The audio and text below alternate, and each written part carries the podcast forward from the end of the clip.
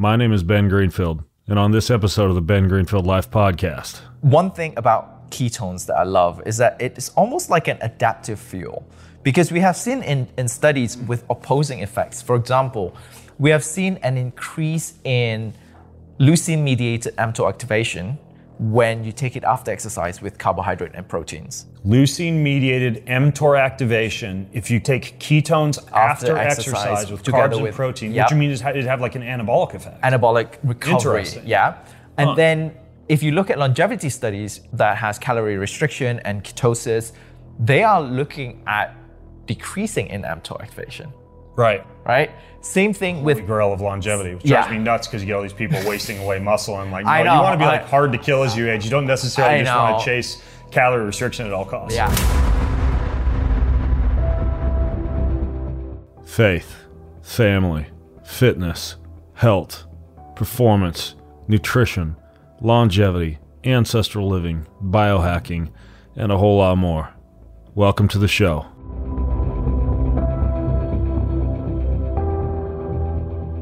You're no doubt familiar with some of the concerns out there when it comes to EMF, like having your phone in your pocket and what science has shown that does to your sperm morphology, having heated items producing EMF, particularly up near your precious skull, or say near the crib or bed of your child, having all these smart appliances just blasting you 24 7. We know that that causes a calcium influx into the cell. We know there can be some radiative DNA damage. Yeah, bodies aren't dropping dead right and left, but it is increasingly shown in research to be an issue. Now, there are a lot of EMF protection solutions out there, but there's only one that I'm aware of that has pretty rigorous scientific proof and evidence behind it, meaning that they work with a neuroscientist to conduct EEG brain scans both with and without this particular product. And they've actually shown some pretty impressive results. It's called Aires Tech, A I R E S tech. You can check them out at airestech.com slash Ben. That's A-I-R-E-S tech.com forward slash Ben. But basically, these are simple products you can attach to a phone, to a tablet, to headphones. They cover about 19 feet out from your body when attached to those devices. They also have one called a Flex, which is a pendant that you can wear that covers about 42 feet around you. And then they have their Zone Max, which is for large spaces in your home or your office to also offer an EMF protective effect. This uses a uh, microprocessor and an antenna that's powered off the sources of surrounding radiation, and that modulates the EMF, kind of like noise canceling headphones for EMF. And again, they've got some very interesting research on their website, and they've patented this technology for protecting biological objects from the negative influence of electromagnetic radiation in a pretty wide range of frequencies. So, again, it's proven with scientific and peer reviewed research. They've done third party testing on it, they've got global patents on this technology, and uh, it's a lot different than any of the other blockers or harmonizers out there because they're literally using a microprocessor and antenna to almost like absorb EMF and, and change it. So, anyways, Aires Tech is giving all my listeners a 30% discount. You go to airestech.com forward slash Ben, A I R E S tech, T E C H dot com forward slash Ben, and you can use code Ben30 to get 30% off. Uh, you may have heard my podcast with Dr. Matt Dawson from Wild Health. And Wild Health is this crazy cutting edge network of physician practitioners around the US who use precision based medicine, meaning they test DNA, they test blood work, they look at lifestyle. They have an incredibly comprehensive approach. You got to go listen to my podcast, Dr. Dawson, and really wrap your head around everything that they do.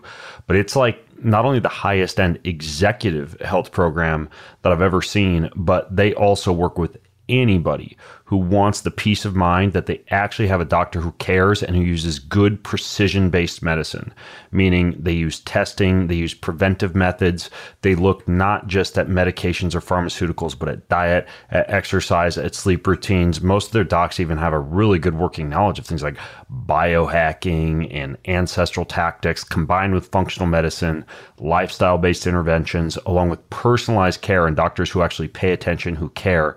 And their concierge program program, which is available for high touch premium care for people like, you know, pro athletes and executives, is available as well as their entire program for anybody. I mean, if you want to find a pediatrician, if you want to find a functional medicine practitioner, if you want to find somebody to look at your genetics, that's what Wild Health does. And they've shown things like 69% reduction in inflammation in their patient database, 58% lower risk of heart disease, which is crazy. They get people off statins, they reverse diabetes.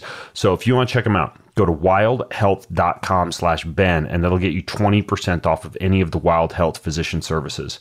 20% off and you go to wild health just like it sounds wildhealth.com slash ben and use code ben.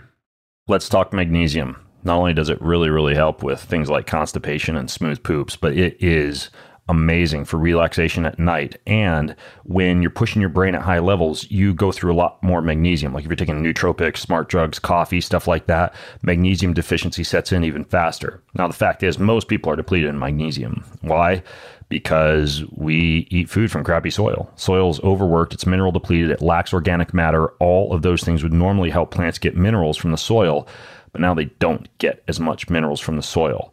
I don't know if this is true, but I read that if you had to eat like one orange, now you would have to eat 10 to get the same amount of nutrients and minerals. I don't know about you. I don't have time to unpeel and eat 10 oranges. And again, I, I, don't know how much research there is behind that, but I do know that soil is less rich in minerals. And I do know I feel amazing when I take magnesium.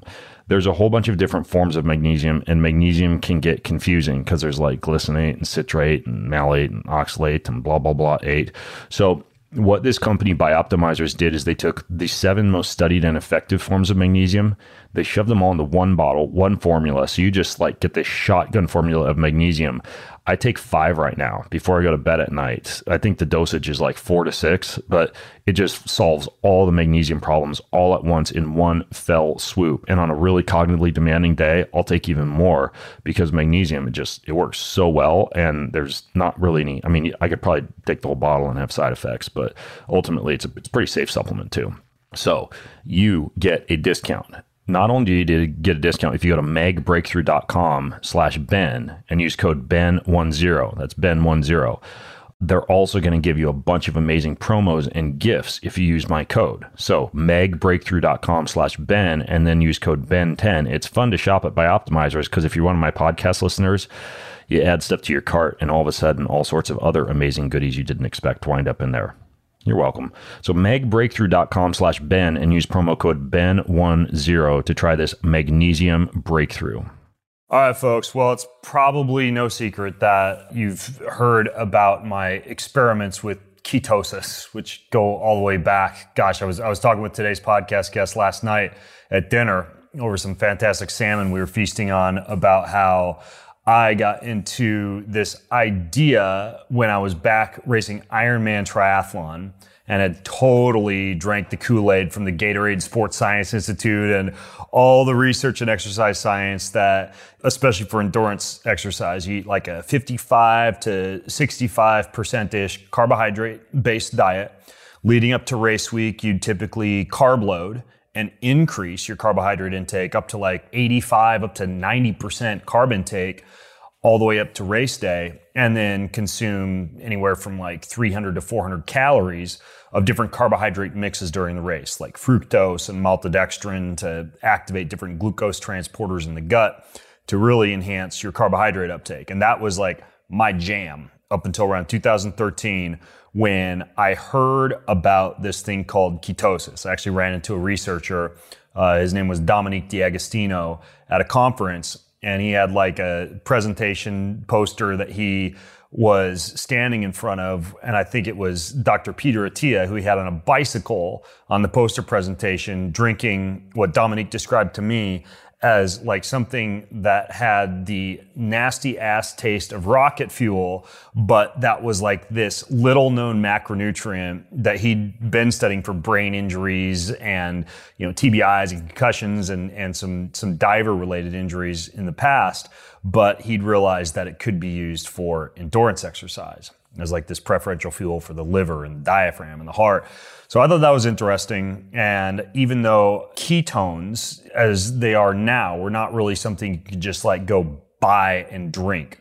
So I started to eat a high fat, low carb diet. I started to use MCT oil in my bike bottle and in my little running, what do you call them when, you, when you're a run belt? My little run bottles during the race and noticed a profound shift in endurance.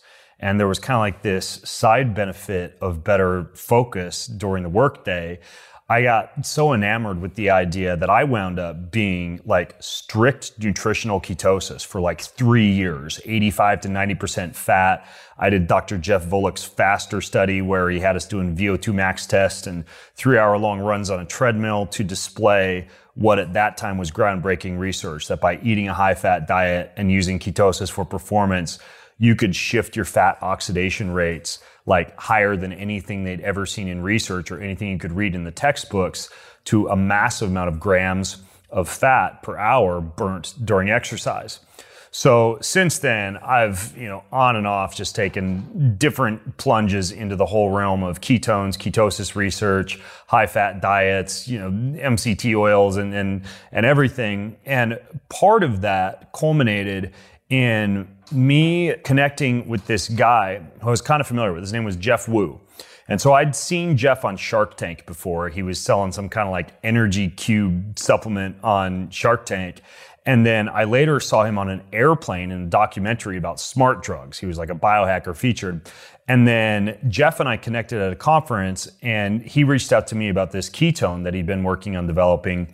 He sent me some. I tried it and it was like being able to drink your way into ketosis, which was kind of cool because all of a sudden I didn't have to like fast or, you know, basically tape my mouth shut every time I walked past an Italian restaurant and I could actually drink my way into ketosis. So that was a few years ago. And since then, you know, a lot of these ketone ester and drinkable ketone companies have popped up and Jeff's company, which is called HVMN, Health via Modern Nutrition, wound up being a company that I started using for these drinkable ketone esters.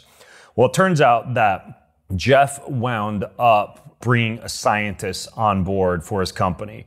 And the scientist is here sitting across from me. Uh, we've, we've already done gym and breath work and sauna and cold and gotten up to all sorts of stuff. I was pleased to see that he actually did also have a slice of my wife's homemade sourdough bread. So he's not fully bread phobic. But his name is Dr. Latt Mansor. Latt has a PhD in physiology, anatomy, and genetics from the University of Oxford. He basically has over a decade of experience in academic research, health technology, pharmaceuticals, and now oversees the scientific development and clinical application for HVMN, which has this ketone ester. If you're watching the video version of this podcast, I've got one of these ketone shots in front of me. We have this big bottle of ketones. I've got, uh, I don't know how many ketones I've already had this morning leading up to this show. So it could be a really rough show or, or a great one, the best show ever. But anyway, so I'm I'm definitely in nutritional ketosis right now, and I, I believe that Latt is as well. So Latt, welcome to the show. Thank you so much for that introduction, and it was it was really interesting to hear how everyone else sort of get to know ketosis, get to know about ketones, what are ketones to begin with, and yeah. all the way to where we are today, where we have multiple companies selling drinkable ketones and you know, some misinformation out there, of course, you know, as many supplements would, would have, but that's what we're here for today. We're going to talk about ketone science, ketone metabolism, and really dissect into what is the current literature that reflects the effect of ketones on brain, on heart, on performance, as well as general metabolic health. Yeah. Yeah, liver and diaphragm also, from what I understand, like like most major organs, this is almost like a like a macronutrient, like a fourth macronutrient, in addition to carbs and fat and protein that you just don't see in the textbooks right now, but that is now something that you can literally eat or drink as a fuel. So, and when I say eat, I mean I literally made a cheesecake a couple weeks ago out of these keto bricks things, which are like coconut butter and you know, ketone supporting compounds in, in a brick. Not your guys' product, but it made good cheesecake. So, tell me about how you got into all this. Sure. Um, so I've got to start with where I'm from right? I'm from Malaysia, born and bred. Oh, I was going to guess Kansas. I know. I was going to say New Jersey, but you know, I thought I would be a bit truthful. I'm from Malaysia. I was brought up in a family with very high prevalence of diabetes and cardiovascular disease. In fact, my late father passed away from stroke. And before that, he had a heart attack and open heart surgery. Oh, so growing up, I was also overweight as well. So, you know, for people who are listening or watching, like, I know how that feels. I always thought to myself that growing up, that's who I'm gonna be. You know, looking at my relative, that's how I'm gonna live my life, and I'm just gonna be heavy from young till old. Not until I was in undergrad from University of Nottingham that I started learning about biotechnology. I learned about physiology. I learned about metabolism, and then I started exercising for the first time voluntarily. Yeah. Because before that, I hated exercise. But leading up to that point, like you enrolled in these science courses, not because you had an interest in exercise science, you were just I was just interested in science. I was just a nerd, and I was a proud nerd then and now. Um, and I, I learned about, in fact, my final year project at the University of uh, Nottingham was a mathematical model of adipose tissue metabolism. And adipose tissue, as you know, is fat storage, the main fat storage in our bodies. So, and then I started losing weight. I, st- I lost about 45 pounds then in one year. And people were asking me, was I using myself as a test subject for my thesis? Uh-huh. And I wasn't. But I was just, I just got into exercise. I just learned more about physiology and knowing that there is something I can do to change my fate mm-hmm. going forward. And then that sort of continued when I did my master's from Columbia University in New York in biotechnology as well, where I really focused on drug development, pharmaceutical sciences, and learned how the, the world treat diseases, especially when it comes to chronic diseases, right? And then right after my master's, I thought to myself, well, I, I'm not suited to be in research. I don't want to be in research. I don't want to look at test tubes every day for the rest of my life. Is that because you're like not introverted or you're like Yeah, it's, it's because I, I, I want human interaction. One, Yeah. I, I like you know meeting new people, learning new things, learning new languages. You know, meeting people from different cultures. But most importantly, me uh, being a scientist, I want to have an impact on people's lives, right? Whereas being a scientist, yes, you will have an impact eventually, but most scientific discoveries or investigations won't get implemented in real life until years later. Because a lot of efforts, especially with us in basic science research, meaning most of the time we're looking at mechanism of actions in animal science, for example, we are looking at really molecular changes of, let's say, for example, how ketones affect the brain. yeah. But so what, right? We know the mechanism of of action. Now, how does that translate to human, first and foremost? And then secondly, what are the products that can be translated into humans? So that's why I, I thought to myself, okay, I'm gonna look for a job. And I ended up in a pharmaceutical company in New Jersey called the Medicines Company. And I was Geez, you picked in a good spot of the U.S. My apologies to all the people who live in New Jersey, but I was still yeah, living you in didn't New York. exactly pick the. I was still living on Manhattan. Okay. So I, I did move out there. I worked there for half a year and then they promoted me into full time and moved me to Munich, um, Germany. So I worked there for a year. And during that year, I was so inspired by the people who are there, who were there. They were so scientific. They were scientists. They all have PhDs, but they're also very entrepreneurial and they're very good at translating science into first the language that people can understand, and secondly, translate science into applicable behavioral change that people can then take away and, and improve their lives. Yeah. So during that time, that inspired me to apply for my PhD in Oxford.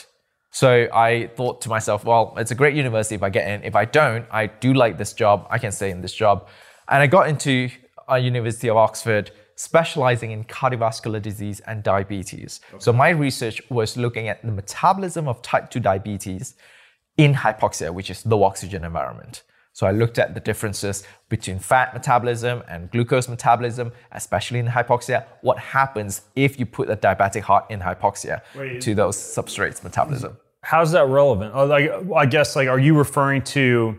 Because actually, I interviewed Gary Brecka, and he's a biologist who lives down in Miami, does a lot of biohacking and, and coaching for performance with some of these UFC fighters and the like. And he says that most diseases are related to uh, low oxygenation state, mitochondrial deficiencies, and uh, subpar metabolism that's specifically causing a hypoxic metabolic state.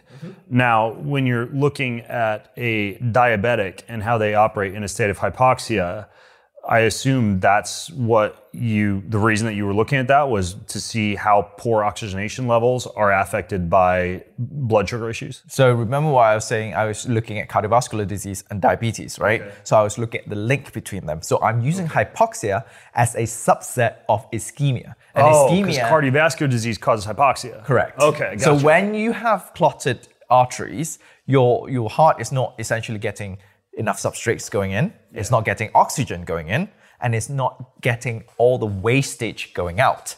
Yeah. So as a result, you get damage to the cardiomyocytes, the cardiac cells. Um, so my research at that time was to look at the ability of the heart to switch over to glucose to utilize more glycolysis, which we know for a fact that uses doesn't use any oxygen to right. produce ATP. So that's a sort of makeshift uh, mechanism to protect the heart and make sure the heart still works. And what we have found is that in diabetes, there is way less metabolic flexibility when it comes to ability to shift over from fat to glucose. So that was my whole PhD. Okay. And then because of my passion in chronic diseases, I was working in you know health tech and diabetes management program until around 2019 where I, you know, HVMN and myself, we sort of got introduced to each other and we talked about it and they found my background very interesting, combining both the scientific background as well as the entrepreneurship in the startup world. Did that freak you out? Some company in California, because they're based out of California, right? Yeah. They just randomly reached out to you, or no? So I got to know them via their previous research lead, which was uh, Dr. Brianna Stubbs, who's a friend. So she and I yeah. graduated from the same lab in Oxford. Okay. So we only graduated two years apart from each other. And she was like, "Oh, HVM is looking to hire. Uh, would you be interested?" I was like, "Let's have a conversation," because at that point I was still running my own company back in Malaysia. Yeah. So I was like, you know, I, I started building this up. I'm not gonna just give up everything, right? But then they flew me into San Francisco, really talked to me. I talked to the whole team and found that their vision and I think what drew drew me most to HVMN was the honesty, transparency, and scientific integrity. Yeah. They put everything behind the real data and real science, which is very rare these days, especially when it comes to marketing. Everyone will market their product as if it's the best thing that ever happened to human civilization, yeah. right? But they are okay and they are willing to say, okay, this product may not be the best product now. Let's reinvent this or you let's innovate it. Well. Yeah, yeah, is willing to say that. Let's innovate this with the current data we have and come up with something more useful and more efficient. And this kind of plays out to the history. And, and I can tell you, you know, the whole story of why we went from the first ever exogenous ketones in the market called Ketone Ester in 2017 to Ketone IQ now, which is not the same as Ketone Ester. Yeah, I definitely want to ask you about that, but I, I'm, I'm still curious like about your own personal experience with these things. Like you told me before you hit the gym this morning yeah. that you took like 45, I think what, 45 milliliters of ketones. Like when you when you went out there to HVMN, were you already like messing around with this stuff, or was this so, all new to you? So that's an interesting question because when I was studying diabetes, all I knew about ketones, obviously, you know, we know about BHB, we know about ketones, but that was more of a side product of metabolism. That was how I knew ketones. You knew right? it was something the Keto, body made, not something you could like drink. Correct. Some, something that your body makes and something that could be dangerous in a diabetic individual, especially when it comes to ketoacidosis. Yeah. So, but then when I joined HVMN, I did try the keto diet, but for me, it really caused more fatigue in the gym when I lift heavy. So what I'm doing now, and as you said, you know, I had a piece of sourdough bread because I am on a lower carb side. I'm not as liberal when it comes to carbs, but I'm also not strict keto where I have like, you know, 20 calories worth of glucose per day. Yeah. So then I, you know, play around with exogenous ketones and I realized, like you said, I can get into ketosis, get all the benefits, get the ketones into my bloodstream, into my brain, without having to conform to a strict diet, which means I can still lift heavy, I can still, you know, go about my day and be a little bit more flexible when it comes to my diet, but yet still having all the benefits of ketones. So that was when I'm like fully dialed in. Not only I am giving presentations around, you know, the US in conferences talking about exogenous ketones and the literature around it, but I'm also a true believer that I you know, walk the walk that I actually consume Ketone IQ on a daily basis, especially before podcasts and before workout. Generally, that's my use cases uh, before podcasts, before workout, and sometimes after workout for recovery. What's ketoacidosis? So ketoacidosis is when you have high level of ketones in the presence of high level of glucose, especially in diabetes, because your body is not because of the insulin resistance, you're not taking in the keto, uh, the glucose in the bloodstream. But at the same time, the rest of your body, like your liver, is also saying that oh, you're starving because you know obviously all these cells are doing respiration and metabolism. So I need to break down this fat and create more ketones. Yeah. So you are like starving, but also have abundance of of substrate at the same time, and the increase, the sharp increase in ketones, lower your blood pH that's why it's called acidosis, and that is is what you know cause causing you know potentially death. So like the difference between ketoacidosis and like you having ketones this morning to work out, but then also having sourdough bread, which theoretically would raise your blood glucose, yeah. is you don't have diabetes, so your body's still able to shove both the glucose and the ketones into cells.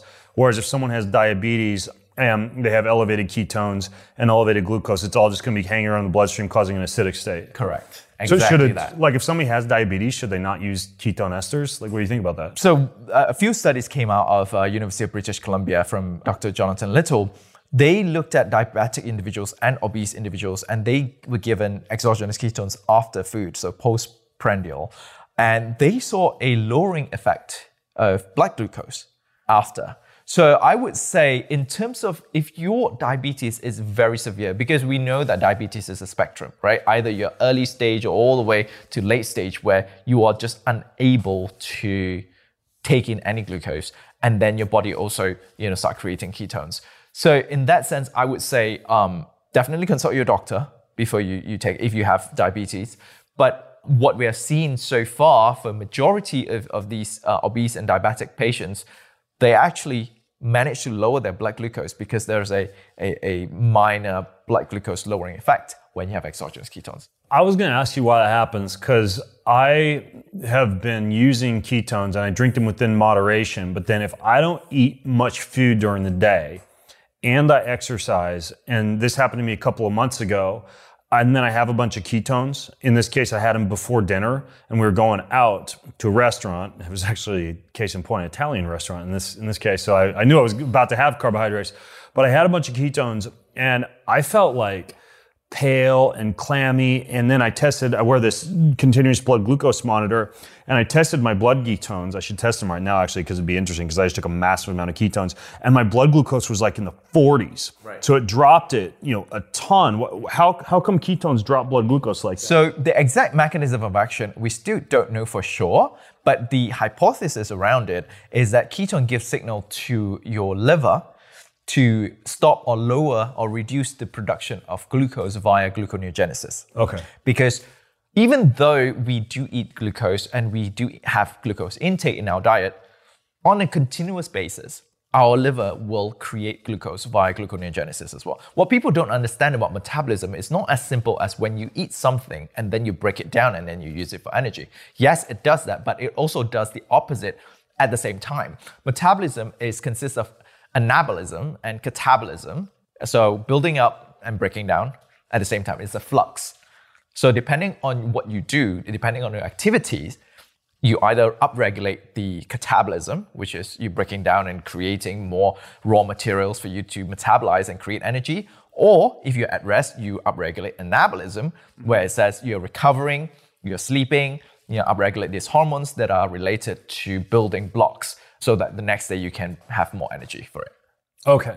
So basically, if you were fasting all day and then you took ketones and you found that your blood glucose dropped too low, would the trick be then just to eat carbohydrates? Absolutely. If you start feeling unwell just because you know your glucose is way too low, then have uh, some carbs. That's perfectly fine. Uh, what people have found is that they were very surprised that their glucose drop about 50 points, but they don't feel unwell. and they still have that energy Well, that's level. the weird thing. Most of the time, when I'm using ketones, it'll drop my blood glucose down to like the 60s. You know, when I'm still having a meal here and there, I'm not pushing myself super hard with exercise and like fasting too much. And compared to if I don't have high ketones or if I'm not drinking ketone esters, I feel great. Like I don't have that blah, low energy feeling that I'd normally get if my blood glucose was too low. So within reason, it seems to allow you to be in what some might define as like a hypoglycemic or at least a lower blood glucose state and still have high levels of energy. I assume just because your your brain and your other organs are using ketones instead of glucose as a fuel. Speaking of which, how, what's your glucose level right now? You just It's at 87 right now. Okay. But so I just dosed, we started this podcast. I had those ketones like what 20 minutes before the podcast, and I'm drinking more ketones. It's probably Right. more Ta- ketones than maybe- I've had in maybe the we should have a- a So shot. I'll, I'll test again. Yeah, let's do another shot right now, and I'll, I'll keep testing as the podcast goes on. So what are we drinking right now? This is like a little bottle. It says Ketone IQ. Yep. It says 10 grams of ketones. Yep. And then there's a big bottle here that's like, and, and I think it tastes different too. Explain to me what, what's in these bottles. So it's essentially the same thing. It's just that this big bottle, Cheers. cheers.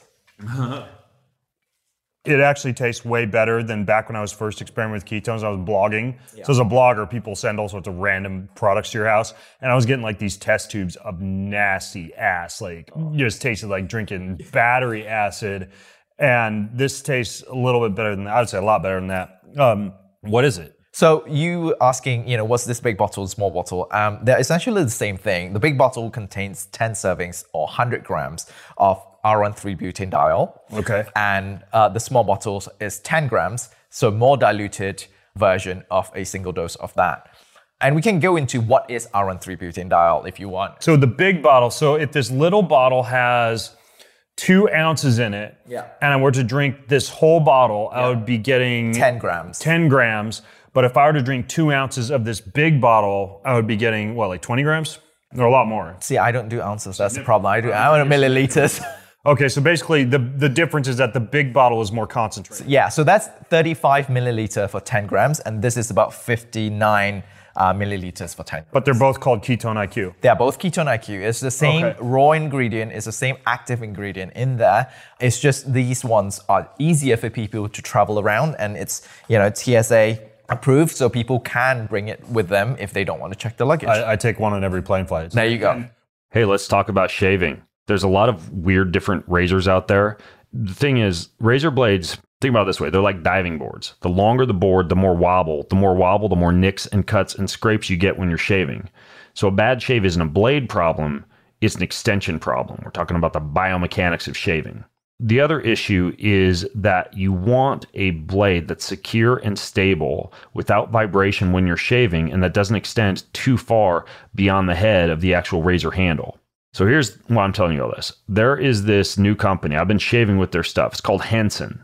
Henson is a family owned aerospace parts manufacturer that has made parts for the International Space Station and Mars rover, and now they're bringing precision engineering to your shaving experience.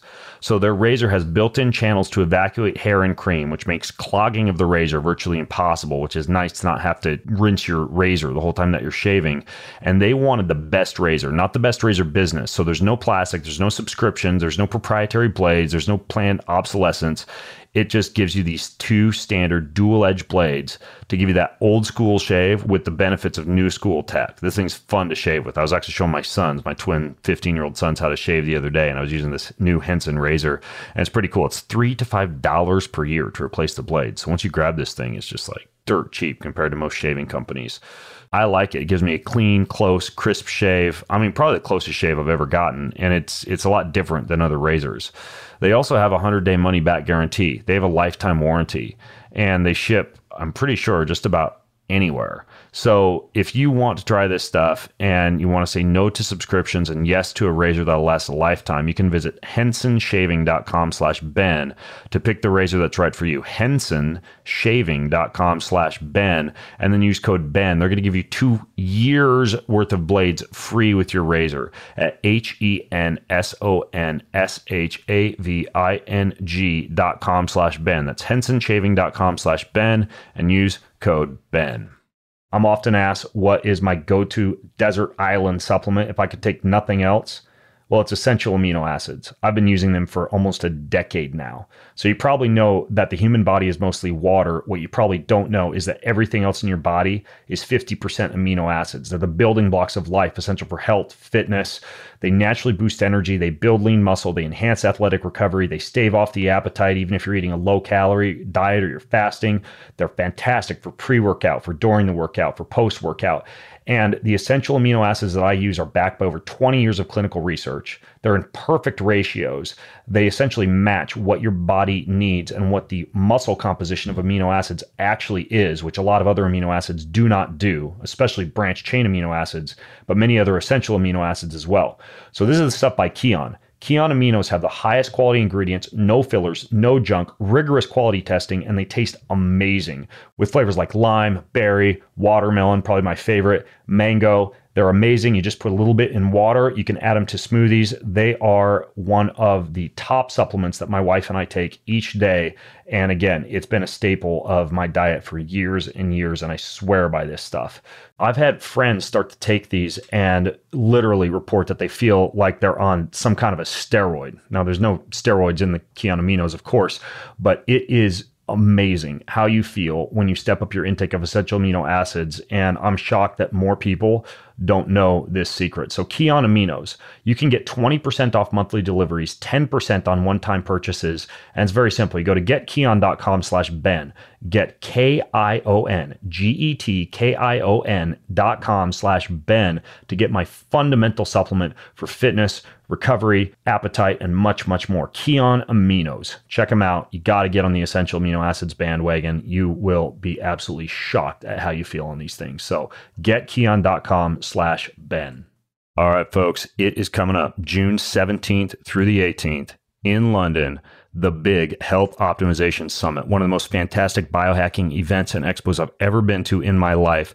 You get to go experience a massive expo floor with the latest biohacking tech and gadgets, red light therapy, PMF devices, supplements, brain training wearables, you name it. You get to try it all out. And you also get access to 35 different world leading speakers, 100 different cutting edge brands, massive swag bag, entrance to this highly curated exhibitor village, which is amazing.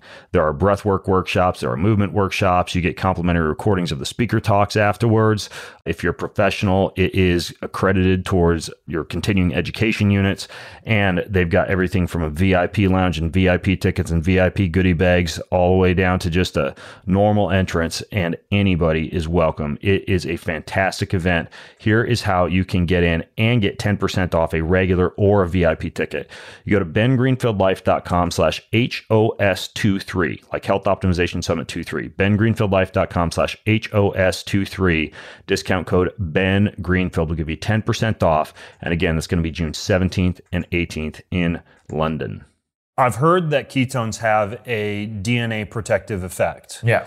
That was my reasoning due to the radiative effects and some of the stress that occurs during airline travel combined with my ability to be able to resist the appealing yet ultimately crappy airplane food that if I took the ketones, I would begin double whammy effect. Wouldn't need to eat airplane food or get hungry when I'm walking through the airport and pay 20 bucks for a salad and also have the DNA protective effects. Now, the appetite satiating effects, I think we've already established why that works. It's replacing glucose as a bioavailable fuel. Is there something to the DNA repair idea? There are quite some preliminary data to look at mitochondrial protection, especially against radiation as well. In fact, I just reviewed a grant application that we're going to do. I reviewed a, a draft of a grant application that we're going to apply to uh, European Space Agency to get ketone IQ to astronauts. First of all, for cognitive and physical performance, but second of all, uh, protection really? against ionizing radiation. Okay. So galactic cosmic protection. I know our CEO Michael Brandt last year at KetoCon in Austin did talk briefly about this. He sort of closed this as like this could be the future. So then I think a few months ago, uh, CEO of a space company, he was a space and defense officer of EU, and he reached out to us. He was like, "I used your product for for endurance exercise. I really loved it. I think this has potential to be used in ESA." For astronauts. So let's What's ESA? uh, European Space Agency. Okay. So let's look at applying for grants. So that's what we're currently doing. Um, fingers crossed, we'll we'll see uh, in a couple of months or next year. Uh, usually, this grant process is you know take a while, but um, that's one of our current grant application that we have in the pipeline. Cosmic galactic protection. You just sell that idea to Elon Musk. I know, I know. If, if Elon Musk is listening to this, you know, it's about time to send some ketones IQ out there. Listens to every episode. I won't stop blowing up my phone with questions. um, okay, so the the label on this stuff says one three butane diol. Yes. Now, my limited amount of experience in the past with ketones, when I would try them or they get sent to my house or whatever, you'd always see beta hydroxybutyrate, like BHB. Correct. And then sometimes you'd have, from what I understand, you could probably explain it better than me, you'd have like a ketone ester, which is beta hydroxybutyrate bonded via some kind of an ester bond to R13 butane diol. That's correct. And then yours just says, it doesn't say beta hydroxybutyrate at all. It just says R13 butane diol. So how come this is different? So let's take a step back and just explain what ketones are, right? So as you were saying earlier, our bodies evolutionarily is designed to create and metabolize ketones. The three main form of ketone bodies that we produce are acetoacetate, acetone, and beta hydroxybutyrate, BHB. Okay. BHB is the main form of ketones that we use to circulate within our body because it's in a stable form and it's also being metabolized for energy. So there is something that called free BHB acid, which is a BHB powder that is a supplement that people can take directly.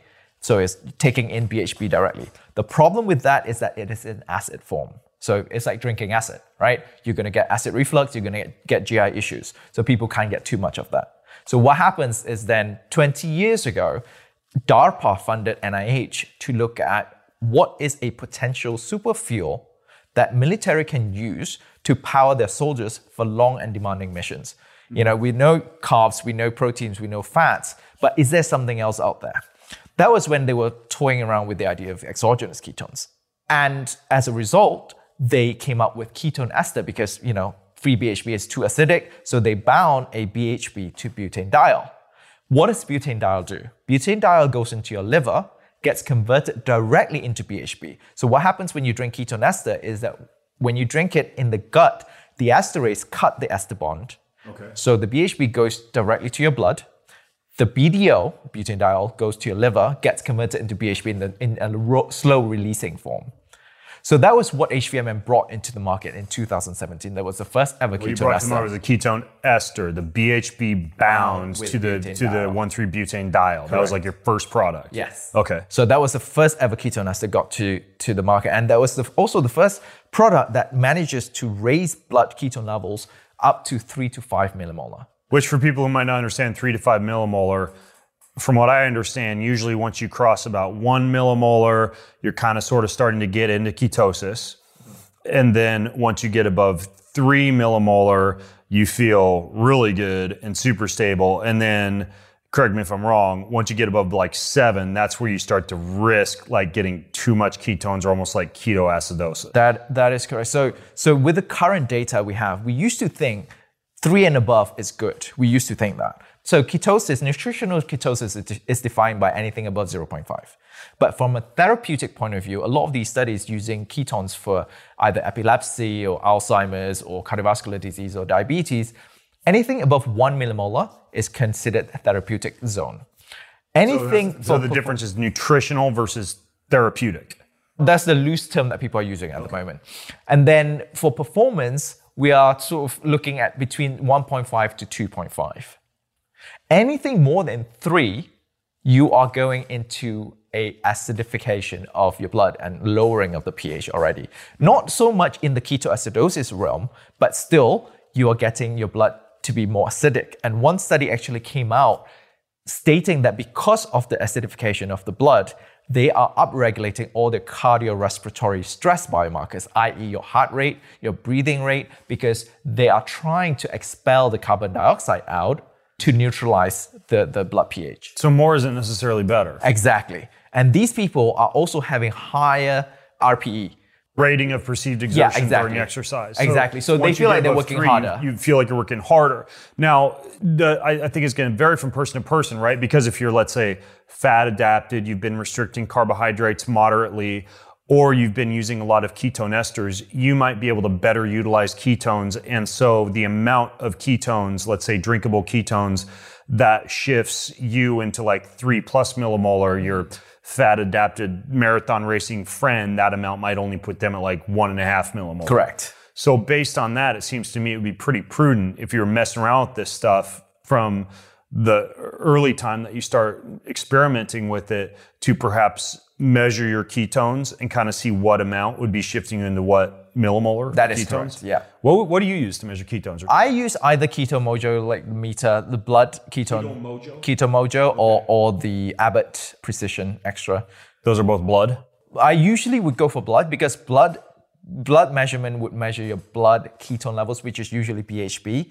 There are devices out there which measure breath, in which case you are measuring acetone, and then urine, in which case you're measuring acetoacetate. Okay. Those two are somewhat correlated with blood ketone levels, i.e., blood BHB, but not accurately. Because sometimes what happens is when you are on a ketogenic diet over a period of time and you're very keto adapted, the amount of acetoacetate that you are going to be peeing out will be less because your body is more efficient at converting it back to it. BHB. So it's not going to give you an accurate value. Correct. So I always go for blood, but then again, you know, some people can't prick their own finger and, and they just can't stand the blood or whatnot. But I, you know, when we did our internal study, because we obviously have to know this product like inside out, I had to prick myself seven times in the span of six hours in order to look at my blood ketone levels going up and going down after certain doses. Oh, you poor baby. Your finger, finger must have been bleeding all over the I place. know, I ran out of fingers. Um, okay, so back to your story. DARPA funds this trial and dumps millions of dollars into whether a ketone ester would fuel their super soldiers or whatever for a long period of time. You guys, though, after launching this ketone ester, based on, I assume, some of the research they'd done and that you'd done, didn't wind up continuing down the path of the So ester. in 2019, uh, 2017, we actually started a STTR phase one trial with SOCOM, Special Command. And we looked at the decline in cognition in hypoxia. And that decline was mitigated with ketone ester. And that was enough for SOCOM to say, here's $6 million. It's a contract from DoD and SOCOM. Why don't you guys do a phase two study where we look at way more expansive tasks that looked at military and hypoxia and ketone ester, which is which I'm the principal investigator of. So I am currently overseeing the $6 million grant or contract that looked at ketone ester in cognitive and physical performance in hypoxia. okay. So why'd you start using the diol instead of the ester? Exactly. So, because of pandemic, this study has been prolonged way longer than it's supposed to, right? So Because of COVID? lead time- Because of COVID, because of the uh, recruitment, because we can't recruit like um, you know people to because it's it's clinical trial, right? So everything was shut down, and we had to have a non no uh, no cost extension. So it's sort of prolonged. So during that time, more and more studies and more data came out, right? Like I said earlier, the acidification of the blood that paper came out a lot of other conflicting studies came out that ketone ester may not improve performance, but just make you feel like you're working out harder, like RPE, in, increased rate of perceived exertion. We feel that, you know, on top of ketone ester being super expensive, that was about 25 grams for about 30 $40. 25 grams for 30 $40. This is 25 grams for $10. oh. Okay? So that's price point. Is this little, how much is in this? That's 10 grams. So 10 grams. This little bottle will be how much? That's for uh, five dollars. I believe um, that's retail. We are we're available uh, nationwide in Sprouts as well, so people can go there. And the first shot is on us. So if you go there, get your first shot, you scan the QR code, and we'll give you a refund so that everyone can try this. Because we do believe in the product so much that we know that you will feel the subjective difference. That's cool. Yeah. Okay. So you've got the diol, and what'd you find out once you started using a diol instead of an ester? So we found that the increase in blood BHB is very smooth and very slow and steady instead of a spike. Because as I said earlier, for ketone ester, it enters your, your gut. The esterase cuts it into half. The BHB goes directly into your blood. So you don't have a mechanism at which you can gatekeep how much BHB you're getting. With butanediol, your liver is the gatekeeper because your liver is getting all the signals from the rest of your body, how much fuel you have in your body. So it is actually regulating how much BHB is releasing or converting from BDO. So this is very apparent in our internal study where we use all the way up to 0.8 to 1 gram per kilogram of body weight. And that translates to about 80 grams in one bolus. I've taken 80 grams of this, and my blood BHB will not go further further higher than 2.5 millimeters. How do you feel when you take 80 grams? Not good, to be honest. I do not recommend anyone to take 80 grams at this at, at one time, um, even when you're working out. Uh, that was just for a clinical study for safety and tolerability. I just feel sleepy, to be honest, and it's not something we rec- recommend. So what we normally recommend is one dose is 10 grams. Or if you're working out, you know, you could go up to 20 grams depending on your body weight. But most importantly, what I wanted to point out is that the really slow increase in blood BHB gives people the larger amount of time where people are spending in ketosis. So that's the third point as to why we switched to diol. So first, you know, is the pharmacokinetics. The the second is the price point. Uh, and third is the, the taste. So, so the pharmacokinetics is what I just described. And then the taste of ketone ester, uh, you've tasted it. It still tastes really horrible. One of the tasks that we had to do with the military $6 million contract was to improve the taste. And we worked in conjunction with Monell Research Center, and they're the experts in sensory research center. Then they are very good at pinpointing like what causes a bad taste and how to remedy that. Either they block the receptor or they use a receptor antagonist or they use a bitter blocker or whatever. They've done everything they could and the results came out instead of any sweeteners, both natural and artificial, decreasing the bitterness of ketone the ketone ester actually managed to decrease the sweetness of these superficial and natural sweeteners. Jeez. Which is horrible. Cosmic galactic superpowers. I, I don't think it's that bad if you mix it with like some sparkling water and some stevia. Like I've messed around with the esters, and like if you if you dilute it, it's it's not half bad. It's diluted. I yeah. like that you can drink these straight out of the bottle. Even this concentrate one, like this big bottle, like it's it's a little bit more like syrupy ketone tasting, like not syrupy sweet, just like a thicker. Yeah. Almost like a slightly bitter taste, but again, it's not that bad. I, I, actually do a shot now. I do a little bit more. I do like 45 to 60 at lunchtime because it just like I don't have to eat again until dinner. Right. That's my problem. Is I have a raging appetite, so I've used this as a hack to just like keep me going from lunch to dinner in a state of hyper productivity without actually having to you know grab some chocolate covered almonds. Or I usually prefer the bigger bottle because it's easier yeah. for me to dose higher than 10 grams if I want to. Right, because I'd have to dump two of these bottles. Right, my, I'll have to like, open multiple I bottles. Pour it in bone broth or sparkling water.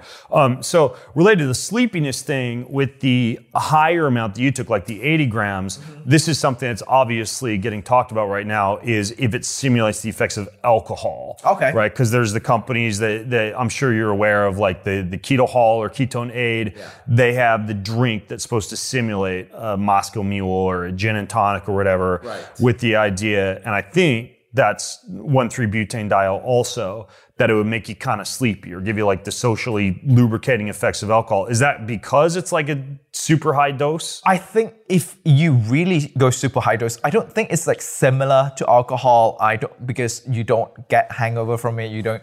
But again, it, it falls down to the dosing, right? If you look at science, anything at really high dose, you're gonna feel ill. Even glucose. If you overdose on glucose, you will start puking yeah. because your body just rejects it, right? So if you look at their product, their alcohol product has 12.5 grams of butanediol.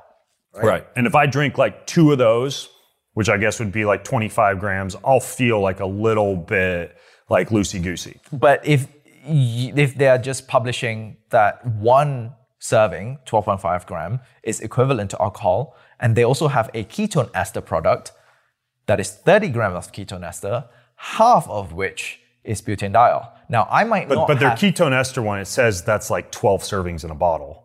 it's a uh, very small bottle, but they say it's like 12 servings and you're supposed to take a tiny amount. Yeah, but but before this, they would publish that you know 30 grams minimum for one serving. Oh, wow. Yeah, because that's what the studies have been doing, Yeah. right? All the studies that use 0.5 gram per kilogram of body weight, they use at least 30 grams or 25 to 30 grams of ketone ester, half of which is butanediol. I may not have a PhD in mathematics, but if you you know divide 30 by half, Yeah. roughly, it's about 15 grams. If you're going that recommendation, drink the whole bottle. Right. Yeah. And 15 grams is butanediol, and you and these are the products that showed improvement in performance. Now, I'm going to argue, how can you have something that contains butanediol, about 15 grams, increased performance, but then something that's lower in butanediol, 12.5 grams, you are simulating alcohol effect? To me, either they are spiking something into that 12.5 grams, in which they should be transparent about it. It's like that's not the butanediol that's causing the effect. It's whatever you're adding in there that's causing the effect. Or you don't have scientific integrity and actually lying and spreading misinformation. Yeah, I, I think like 12.5 grams, I don't notice that. There's definitely an appetite satiating effect. But if I get up closer to like that 30 gram range, like if I were to drink a couple bottles, I'll notice like a little bit of a relaxing feeling. And I'm wondering how much of that is due to potentially the hypoglycemic effect. Like, do you think that one of the reasons, like, let's, because we know exercise just naturally raises blood glucose, right? Because you're out exercising and your liver is starting to break down glycogen and your muscles are starting to break down glycogen. So it's pretty rare if you're out exercising that you're going to get hypoglycemic on ketones. Mm-hmm. But maybe if you're just like sitting around in the evening drinking a bunch of ketones, I'm wondering if part of it might be the hypoglycemic effect that would cause you to feel like you've had some alcohol. It could be, but also I think we do know that ketones do act upon the GABAergic pathway where it does have a anxiolytic properties. Oh. So it does relax. GABAergic meaning the, The GABA. GABA gamma aminobutyric acid, the inhibitory neurotransmitter. Yeah. So, Huh. so, so it does have that anxiolytic effect. It's so interesting because we were actually talking before the podcast, like the ultra running community, mm-hmm. right? They'll use THC before they go out and run. And if I were to use THC and I'm sitting around with a bunch of friends at dinner or watching TV or something, I actually get kind of sleepy. And I've, I've done this before. Like I've taken five grams of THC and gone and exercised, and I'm not necessarily endorsing using weed as a performance aid, even though it seems to work surprisingly well in the ultra running community along with LSD, which uh, I recently learned actually increases beta oxidation, which is one of the reasons why LSD plus THC is like the ultimate stack for ultra running. And again, proceed with caution, folks. Like, be responsible. But I'm wondering if part of it is the context too. Like, you're out exercising, you have high ketones, and you're in this performance state. And then if you do the same thing and you're sitting around with your friends at night having food, maybe it has more of a relaxing effect. Like, I don't know. one thing about ketones that I love is that it is almost like an adaptive fuel because we have seen in, in studies with opposing effects. For example, we have seen an increase in leucine mediated mTOR activation when you take it after exercise with carbohydrate and proteins. Leucine mediated mTOR activation if you take ketones after, After exercise, exercise, with carbs and with- protein, yep. which means it'd have like an anabolic effect. anabolic recovery. Yeah. And Huh. then if you look at longevity studies that has calorie restriction and ketosis, they are looking at decreasing in mTOR activation, right. right? Same thing with The grail of longevity, which Yeah. drives me nuts because you get all these people wasting away muscle and like, no, I you want to be like hard to kill as you age. You don't necessarily just want to chase calorie restriction at all costs. yeah, and we can talk about all about like increasing muscle mass, you know, for brain health and strength. We talked, I talked about this at length with Dr. Tommy Wood, which who you are very familiar with. Yeah, as he's cool. Yeah. So, and then another example I'm going to give you is appetite suppression. So we have seen ketone ester decreasing ghrelin. We know RN3 butanediol specifically. Ghrelin is the hormone that would make you hungry. Yes, correct. And uh, RN3 butanediol specifically has leptin sensitizing uh, effect. So Hmm. leptin is the other hormone that makes you feel full. Yeah. But then at the same time, you look at a study by Peter Hespel that looked at overreaching symptoms and recovery. They had ketones 30 minutes after workout, 30 minutes before bed. Three weeks later, they have an increase in 15% of output, power output. And that is corresponding with an increased consumption of calories. So if appetite suppression is supposed to be there, why are these people eating more and therefore producing more power. So that's what's interesting to me. It's almost like you have ketones and it's doing whatever stimulus you provide your body. That's kind of cool. Yeah, like it, it shifts you into a As better an state. adaptive It fuel, sounds that's- like like horrific, like over the top marketing, but what you've just described is my personal experience, and it's been kind of confusing to me. Mm-hmm. It kind of helps me out the way that you explain it as like an adaptogen, like reishi mushroom. Like Right. it'll relax me Right. if I'm ready for a nap and ready to settle down. And yet, if I need some energy, like using adaptogens for energy seems to shift shift me the other way. With the idea that adaptogens might increase cortisol if you need more energy and decrease it if you need to rest. So that's interesting. The ketone might work as an adaptogen. And there are some some questions from our customers as well. They're like, okay, you claim that this gives you calm energy. How can you claim that it gives you calm energy, but at the same time you can claim that it gives you bigger performance or better performance? It's exactly because of that. It's you can still have the energy, but you're not jittery like a stimulant, like a caffeine would do to you. Yeah. You know, another example also inflammation. We know for a fact that ketones reduce inflammation. It has direct effect on NLRP3 inflammasome, right? So it decreases inflammation. But get this, when they looked at in vitro, which is, you know, in the test tube, and they put bacterial toxin in it and they put ketones in it, inflammation went up.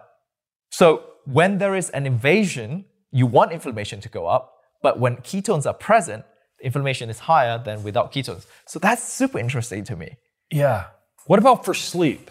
Because aga- again, it's like the performance thing. Like, because I've taken it before sleep, and I've found. Yeah.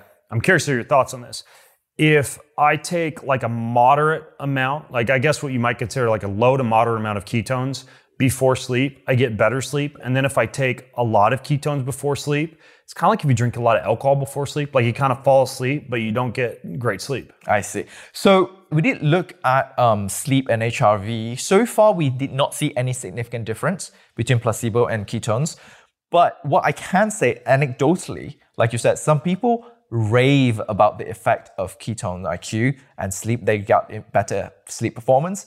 And some people, they find that they have way more vivid dreams as well. Hmm. So I think with regards to sleep, there's still more research that needs to be done before we can claim anything on that.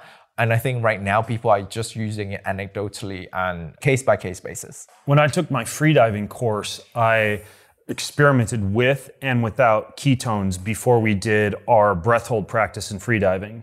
I think I was telling you this last night. I had over 40 extra seconds on breath hold on exhale after dosing with ketones. Is that because of the modulation of hypoxia or how exactly is that working? This is super interesting. What you just said just reaffirmed what we have seen in our military project because we simulated 14,000 to 20,000 feet altitude of hypoxia in hypoxic chamber.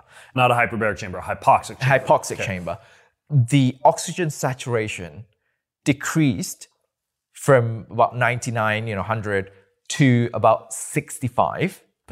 Pretty significant. But if you have exogenous ketones, they only drop to 72%. So there's a 7% increase in oxygen saturation. And that is reflected onto reaction time, vigilance, cognitive uh, benefits, all of that. And we are in the middle of writing the manuscript to be published. So I am so excited with this with this study because we've got seven tasks in total. So we have at least three to four papers. That is, you know, we're using a mask, we're using a hypoxic chamber, and also we followed um, the 10th special group into the mountains where they did their mountaineering course and have them on ketones and measure their biomarkers and measure the performance and ask them to do cognitive tests and look at how they did after having ketones as well. So Is that less glucose metabolism, therefore less lactic acid, therefore less need for oxygen buffering that that would occur? Mechanistically, we didn't measure we, because it's very difficult to measure mechanis- mechanistically when you're already in the mountains and all that and, and draw blood. I would say when you're in hypoxia, for, for a fact that you are activating the HIF, which is hypoxic in- inducible factor, which is a, you know direct effect onto your DNA, so that you can start expressing all the enzymes and hormones that's related to hypoxia or hypoxic survivability. So one of the things that get upregulated is glycolysis, which is glucose metabolism, right? But with ketones, for some reason, it's increasing the amount of oxygen that you're able to carry. that may not directly be attributed to substrate metabolism per se, but it could be due to something around the mitochondrial efficiency. Interesting. So that's uh, I spoke briefly with another scientist who worked with uh, Richard Veech, who was involved in the original DARPA research, um, and he he's he, kind of like the godfather of ketone research. right huh? exactly. Yeah. So he said it's something to do with um, mitochondrial and uh, the different complexes and superoxide conversion and all of that. So Interesting. Okay. By the way, my blood glucose right now is at 78, so it's, It's dropped, dropped. nine points since we started. Because I was at 87 when we started, and before that, well, I peaked out on the walk this morning at like 100, Right. and it's a steady decline since then. I've pretty much been dosing with ketones every, you know, all, all morning. So it's dropped. we, ha- we have been just It's sipping dropped ketones. 23 points so far this morning, and I'm not exercising. I'm just sitting here, so that's interesting. I'll keep measuring it as we go because I'm still drinking ketones. I'm just I'm thinking about just continuing to dose as we go as a kind of experiment here. So, to the exercise piece, Yeah. like I mentioned early on in the Ironman days, I was experimenting with ketosis, and all I had available to me was MCT oil because a lot of these ketones were very expensive. And so initially, I was mixing MCT oil with a small amount of carbohydrate, like one quarter of the amount of carbohydrate that I'd normally use. Initially, I was using this stuff called UCAN. The problem is that it's a very resistant starch, even though it results in a slow release of blood glucose into the fuel. Sipping that over 10 hours of an Ironman triathlon, the fermentation and bloating by the end of the race is horrific. It literally looked like I was pregnant by the end of the race. And maybe it's because I just have trouble breaking down resistant starch. I don't, and it's still the case for me. Like if I have a lot of those like green banana starches or cooked and cooled rice or anything like that, I get horrible gas. It might just be my GI system, but the UCAN didn't work for me. So I found that a longer chain starch, uh, Glycofuse was one that I was using. Vitargo is another. These are longer chain potato based starches, like way longer than maltodextrin. I found that by using about one quarter of the recommended dose of that, it's around 100 calories per hour. And to contextualize that for people, a lot of recommendations for a guy my size would be 300 to 400 calories of carbohydrate per hour. So I was doing one quarter of that for getting a little bit of the slow bleed of glucose into the system. And then I was combining that with electrolytes and with amino acids. Now, early on in my racing days, I had a lot of conversations with Dr. Peter Attia, and he highly recommended to me if I was going this ketosis route to use branched chain amino acids as an alternative fuel.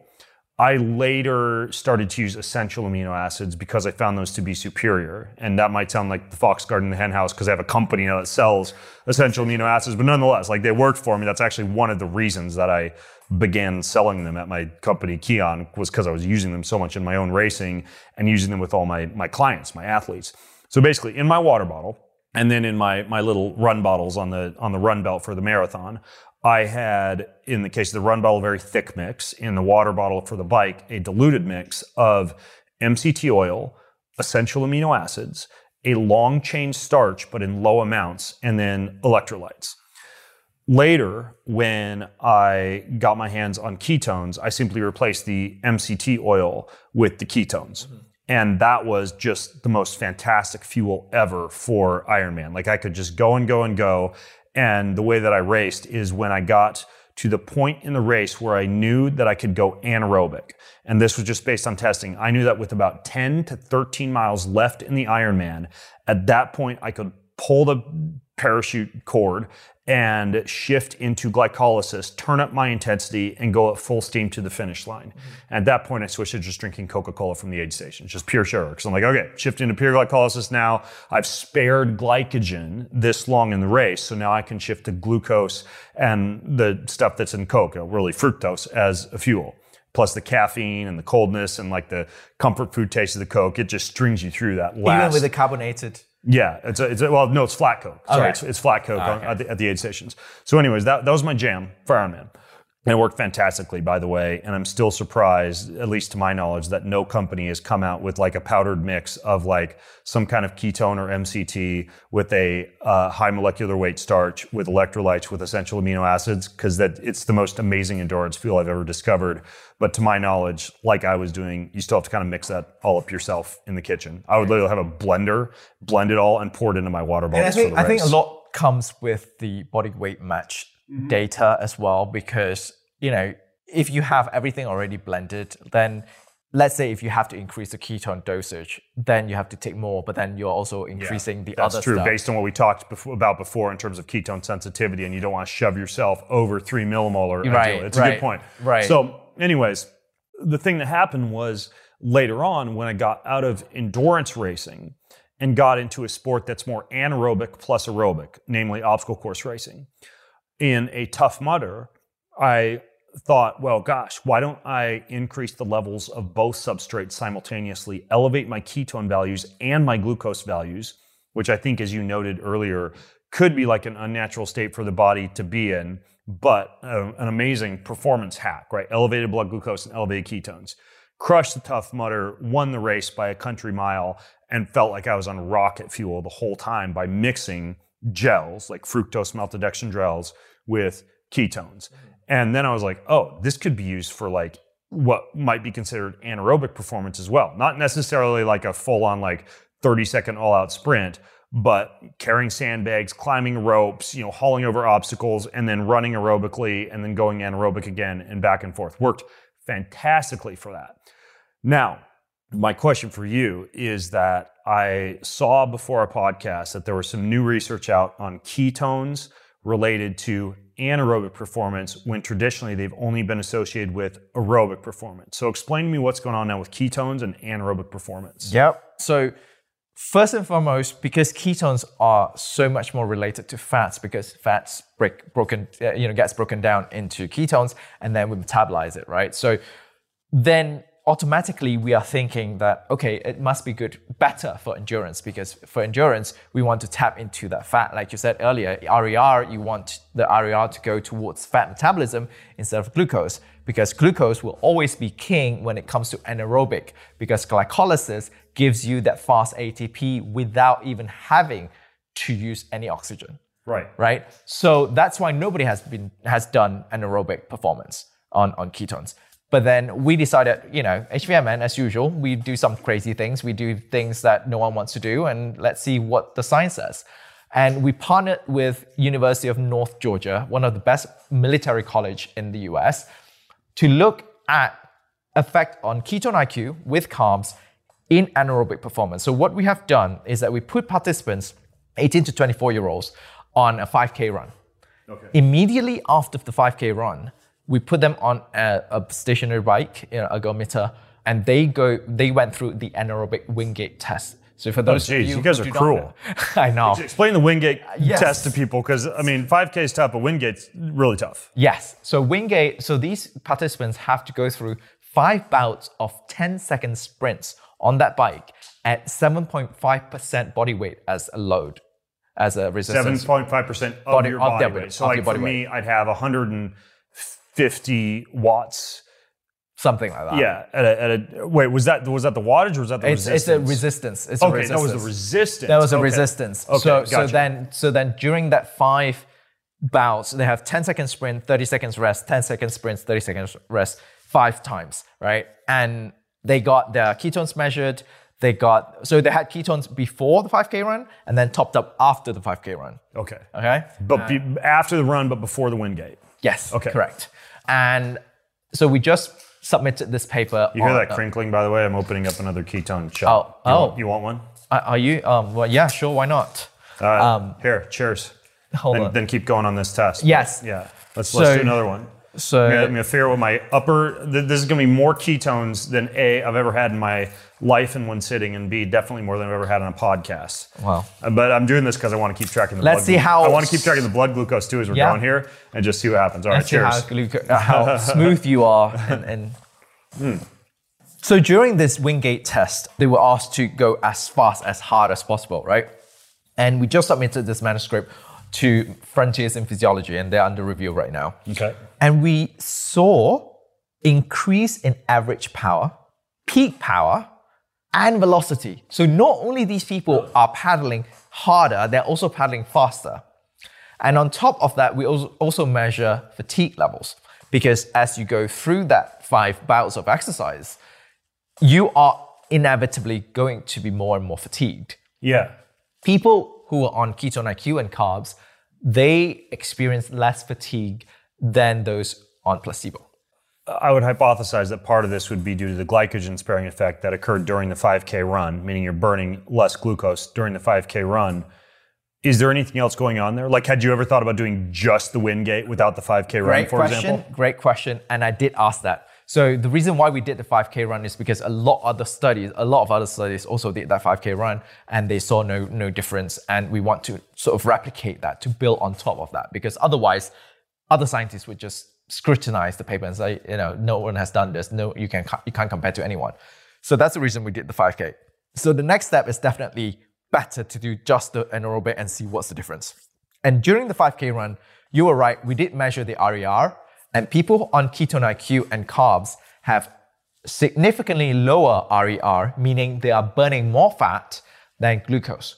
So in the placebo group or glucose only group, we are looking at about 0.94 RER, whereas the ketone IQ and carb group, we are looking at 0.8, 0.89. Okay. RER, by the way, for those listening, is respiratory exchange ratio. It's indicative of the amount of carbohydrates compared to fat that you're burning. Higher RER means more carbs, less fat. Lower RER means more fat, less carbs Yes. that you're burning. Yes. Okay. So they're burning more carbs, and that is expected. And as you said, um, it could be the glycogen sparing effect. And also because we measure the level of blood ketones before the 5K and after the 5K, and we saw a decrease in the ketone. So together with the RER plus the decrease in ketone levels, we can assume or we can, you know, insinuate that these people are burning the ketones, are oxidizing the ketones as well. However, we are not sure if the ketones are being burned in skeletal muscles, in your heart, or just simply lost via acetone in the breath. Okay. So that's you know whoever who's listening in terms of researchers, that's the next step we got to got to measure, right? Like what are we measuring? What are we looking at at muscle biopsy? You know, then we can look at really the glycogen sparing effect. What about what about the brain? Like, is there anything going on in the brain? I was just about to say that. So, so the next reason that we think that could be why these people are performing much better at anaerobic exercise is not simply the glycogen sparing effect, because this could have a potential analgesic effect on the brain. So basically, uh, it's a pain tolerance increase after taking ketone IQ and carbs during this because the whole Wingate test is meant to elicit a huge shift in pH, i.e., lowering the pH, increasing lactic acid buildup, and having excruciating pain and possibly vomiting and pain in these sort of like target muscle groups. Having said that, if people are able to push through that, push harder and faster, and feeling fatigue less, then it could possibly having a direct effect on the perception of pain itself. Now, if you compare this to ketonester, it may not be a good combination because anaerobic itself, like I said, it's meant to elicit a huge shift of pH, and ketonester on its own is able to already drop pH so much accelerate that pH shift. yeah, that people might just feel really awful. And coupled with the bad taste, they might actually have GI issue, which could also lead to an overall decrease in performance in the study, which a lot of studies have showed. Um, they, the, the drop in performance is because people started vomiting, started, you know, not doing, not feeling well in general. Now, one of the reasons that you see kind of like a shift in focus sometimes after you work out is, I think, in some scenarios, probably due to an increase in blood ketones due to potentially glycogen exhaustion or increased fat utilization.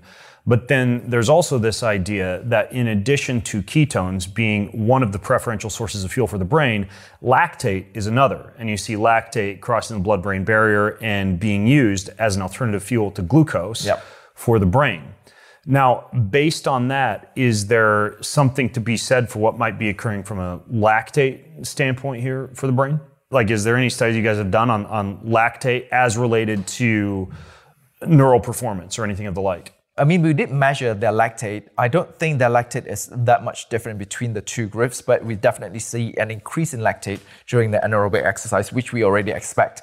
As to directly into the brain, we didn't measure that. But it is an interesting point because I published a paper last year, a review paper on traumatic brain injury, and exploring the roles of both ketones and lactate in helping both the recovery and the mitigation of damage of traumatic brain injury. Were you giving people lactate and ketones? It was a review paper. So l- basically looking at all the literature so far as to what we know, what happens in metabolism when you have a traumatic brain injury, mm-hmm. and why we came to a conclusion that ketones and lactate may be able to help with that.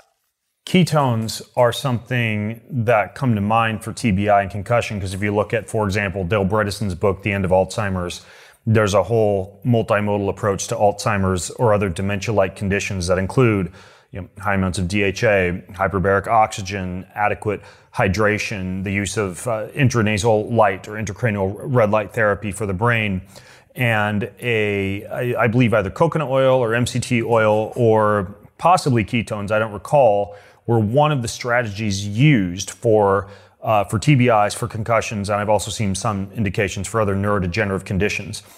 What, what's going on with ketones in the brain? So we are actually um, going to launch a pilot study on TBI together with the Naval Health Research Center uh, to look at specifically ketone IQ, the effect of ketone IQ in recovery of TBI patients there's a, a, university, University of Western Australia in Perth. I spoke to um, the clinician as well a few days ago, and they are going to start a study on TBI using ketone IQ as well. So stay tuned on that. But as far as what we know so far on TBI, what happens when, T, when TBI, when you have a concussion, when you have a traumatic brain injury, within the first 48 hours, what they have seen is the hypermetabolism of glucose. Your brain start taking in all the glucose right? And some people say because you need an increased energy because you know there's the damage going on. But there are some scientists who shown who has shown that the glucose is being pushed towards the pentose phosphate pathway to create more NADPH, which could be helpful with the mitigation of the damage. Yeah. And then NADPH being able to have a protective effect correct. on mitochondria. Neuro neuroprotective effect as well. So and then weeks to months after, in fact, seven days after, they saw a decrease in, in glucose metabolism because you can only ram something up so far up before it goes back down because that's what the body does. You know, we always yeah. stay in homeostasis and really, you know, modulate the metabolism. So when glucose goes back down in seven days, they saw a huge increase in lactate, up to like 60 plus percent uh, metabolism being uh, relying on lactate, showing that there is still an increase in energy, but somehow the brain capacity to upregulate glucose metabolism is, is now not able to be maintained. Hmm. And then right after that, like, you know, if you look at TBI patients, you know, years after, they also experience somehow a hypometabolism of glucose, meaning that they're not as efficient in metabolizing glucose. And this is very similar to neurodegenerative diseases like Alzheimer's, why they call it type 3 diabetes is because there's some form of insulin resistance where the brain is not being able to uptake and utilize glucose as efficiently as a normal human being. So that's where ketones come in, right? First and foremost, ketones are brain's superfuel, like it's a brain's preferred fuel. So when it's present, the brain will take it up. So because ketones are being shuttled in via MCT, which is monocarboxylate transporter, it's different to glucose transporters, which are GLUTs, right? So it's coming in from different shuttles, different channels. So it can bypass that whatever insulin uh, resistance you have. Secondly, we're looking at the anti-inflammatory properties of ketones as well. Mm. The direct effect on, of ketones on NLRP3 inflammasome could also potentially help with both mitigation of the damage as well as recovery down the road. That's so first of all is the energy deficiency gap that may be compensated with ketones and lactate, and then two, the anti-inflammatory properties of ketones. Why does some people still say that glucose is the preferential fuel for the brain? I mean, under normal circumstances, the brain does use a lot of glucose, right? But then how many people, like how many studies are there that shows that you have high glucose and high ketones and then the brain preferred ketones? Like what we know is that ketones and brains and whatnot when ketones are present, the brain and the heart will always take up ketones. And what's more interesting is that uh, I know for a, for, for a sure in the heart is that when the heart takes up ketones, it's proportional to the availability of ketones in the blood. However, this is independent of the uptake of other substrates. Meaning that when they measure the uh, the arterial blood and the venous blood, so blood going in, blood going out, the uptake of glucose and fats remain the same, and ketones go up.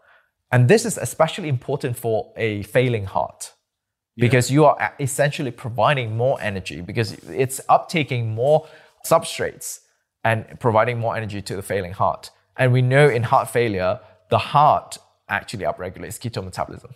I didn't realize how applicable this was to heart disease. This this is fascinating. Back to the brain. Yeah. My my sons just took their first dose ever of ketones. They're they're upstairs in their bedroom, I, I think, right now in close proximity, Yeah. listening to us. And I'm curious when it comes to things like school performance, cognitive performance, uh, youth intake of ketones. A, are they safe for kids, if you can say that? And B, have you guys looked at academic performance or anything like that, or is that on the radar, or has that been studied? So it hasn't been studied. So first of all, let me answer. Um, for kids, we have had kids take it. In fact, recently, a gentleman called James, his son had almost drowned when he was a baby. Now he's six. He's having you know brain injury and he had to be tubed and everything. And I sent him some ketone IQ, and reportedly he noticed some changes, like his son became more alert. Um, I mean, ketone IQ is FDA GRAS, which is generally recognized as safe. So we have a um, safe profile, like safety profile and tolerability that is safe for everyone, essentially. Let's put it this way, right? Ketones are ketones are ketones. Babies spend most of their time in ketosis. And breast milk has a lot of ketones in it as well, doesn't They're it? just fats, and and you just you are on low carb. So most of the time, babies are on ketones. Yeah. So having this exogenous ketones, it's essentially normal for for, for kids all the way to like I've always older people. Thought about that, like how much more metabolically efficient humans would be if we Carry shifted on. babies from breast milk into rather than Cheerios and sugar infused Gerber to you know sardines and avocados and fatty fish and the like. Like you know, it, fortunately, even though as you've noted, and I'm sure noticed, we have cinnamon rolls and sourdough bread and all sorts of carbohydrates around the house. But my sons have certainly grown up on a diet that's also rich in avocados and fatty fish and absent of a, a large amount of candy around the house, et cetera. So I, I suspect, even though I haven't measured their RER and compared it to that of, of the average child, I, I would imagine their RER might be a little bit more stable in terms of metabolic efficiency. And they currently use, um, I've had them do genetic testing and they have low glutathione production pathways. So they supplement with glutathione in the mornings based on some research. which is that's an, an antioxidant. yeah, by some research I've recently seen on DHA, particularly in adolescents, for assisting with neuroplasticity and brain support. They're now taking a decent dose of fish oil in the mornings. Uh, they are taking liver to support their methylation pathways. They're both heterozygous for methylation pathways, so they take a little bit of liver. I'm thinking about tossing some ketones in their little supplements cabinet in the refrigerator to to take that as well and just see if they see an even bigger improvement. So as far as exams and and studies go, we haven't had any studies or, or clinical trials that looked at that. But I can tell you for sure, one of my closest friends, he uses it every time before he goes into a quiz or a midterm, and he claims that it does help him focus and concentrate. Same thing with another friend in Netherlands. He his girlfriend had ADHD and had problems studying for his, for her university um, courses. So when she took ketone IQ, she's like, "Wow, I can actually study, focus for longer than few hours at one time now because she has always had trouble focusing." Yeah. So I think that says a lot. So the way I describe to people what ketone IQ does is that any activity that uses brain power, be it just cognitive work, studies, podcasts, to performance, because even if you're working your skeletal muscles, you're still using your brain a lot, right? This will provide the fuel that you need in order to maximize or optimize that sort of performance. Yeah, subjectively and based on anecdotal reports from many of my friends, combining ketones with nootropics, with uh, smart drugs, you know, such as like the modafinil, or combining them with microdoses of plant medicines, uh, seem to enhance the effect of any of these brain supporting compounds that you might take. So I think there is something there. Related to that and this idea of stacking, like you and I both tried some aminos today with the ketones based on that early experience I'd had with using aminos and ketones as endurance fuel. Do you personally, or anything you've found with people you've worked at, at HVMN, found certain things to stack really well with ketones, to enhance the effects, or to, to play really well with ketones? So what I personally use, um, I usually use ketones like ketone IQ and green tea for Green pre-workout because I don't drink coffee. Like anything that has too high of a caffeine level, um, I'll get headaches. So it's not the it. acidity, it's the caffeine. It's the caffeine. Okay. Yeah. Um, and because coffee always gives me headache, like green tea doesn't. And but I, if I have more than two cups of green tea per day, then I'll have the same sort of headache. So I would use green tea and ketones IQ for pre-workout, and then after workout, I would have my general like uh, protein shake, which has carbs and protein, and then I have ketone IQ. Yeah. Not mixed together though. I'll have a shot and then I'll have my protein shake. Yeah, it wouldn't be that great mixed in, but th- that that's actually the first I've heard about the am, anabolic mTOR stimulating effect of ketones with carbs and protein post workout. Yeah. and I'm trying to put on a little weight myself right now, so I'm gonna have to start trying that. Yeah, You know, because my, that my study raw has liver been smoothie in the morning, throwing in some ketones. I believe that study has been around since 2017 or 18. So they measured in vitro, um, specifically in those uh, muscle biopsy my, mu- muscle biopsy cells, and they saw an, an upregulation of leucine-mediated mTOR activation. That's how they figure it out. And then couple that with the overreaching study by Hespel's group on the increase in power output after three weeks using it as post-exercise uh, recovery strategy that confirms that. Yeah, man, it's so cool. Um, by the way, I just tested my blood glucose again. I know we're getting towards the, the end of the podcast. I've stabilized. I've topped out about 78. Okay. So, which, which again, if I were just sitting here in, in a normal scenario without the ketones, I'd probably be at about 85, 90. And I've had a total, so far today, I've probably had like 60 grams of ketones, like from, from the get go, and 40 grams. Let's see, two of these, so that's 20 grams, plus a, sh- a pretty big shot of these, another 20 grams. So, yeah, I've, I probably had 40 grams since the podcast started. Yeah, amazing. Well, this has been absolutely fascinating. And I know for people listening in, you're going to want to be interested in some of the research that Latt and I have talked about. Yep. And so I'm going to link to all that at bengreenfieldlife.com slash HVMN podcast. Based on our partnership here with HVMN, they've given us a 20% discount code on this stuff. So if you go to bengreenfieldlife.com slash ketone IQ, you can use code BENG. I'll put that in the show notes as well. So you can go to bengreenfieldlife.com slash ketone IQ to try it and use code BENG. And like Latt mentioned, if you get it at Sprouts and you buy a bottle and you send it, what do they do? They scan it? Yeah, so they have they buy a bottle, they scan the QR code, um, follow the instructions. Oh, QR code on the bottle? uh, Oh, yeah, it's right there. Yeah, Okay. and and then and then follow the instructions, and we'll reimburse you for the first shot. Sweet. I love it. And then all the show notes, if you guys have questions or comments or feedback for Latt and I, I do my best to review all those. So you can go to bengreenfieldlife.com slash HVMN podcast for the show notes. Latt, I'm super glad you came up. You ready for some frisbee golf, some ketone powdered frisbee golf this Yeah, afternoon? more, more ketone powered. Oh, yeah. yeah. And, and if it. you guys are interested in you know metabolic health in general, if, if science in general, how we break down science, for example, you know Ben does it very well, breaking down complicated science concepts into terms that people can follow, but also take away for healthy lifestyles. Uh, do follow HVMN podcast as well because I interview. Oh, quite I forgot you guys have a podcast. Yeah, we Okay. interview quite, a, and this this episode will be on HVMN podcast as well. So Oh, sweet. Awesome. All right. Thanks, a lot. thank you very much. More than ever these days, people like you and me need a fresh, entertaining, well informed, and often outside the box approach to discovering the health and happiness and hope that we all crave. So I hope I've been able to do that for you on this episode today. And if you liked it, or if you love what I'm up to, then please leave me a review on your preferred podcast listening channel, wherever that might be, and just find the Ben Greenfield Life episode. Say something nice. Thanks so much. It means a lot.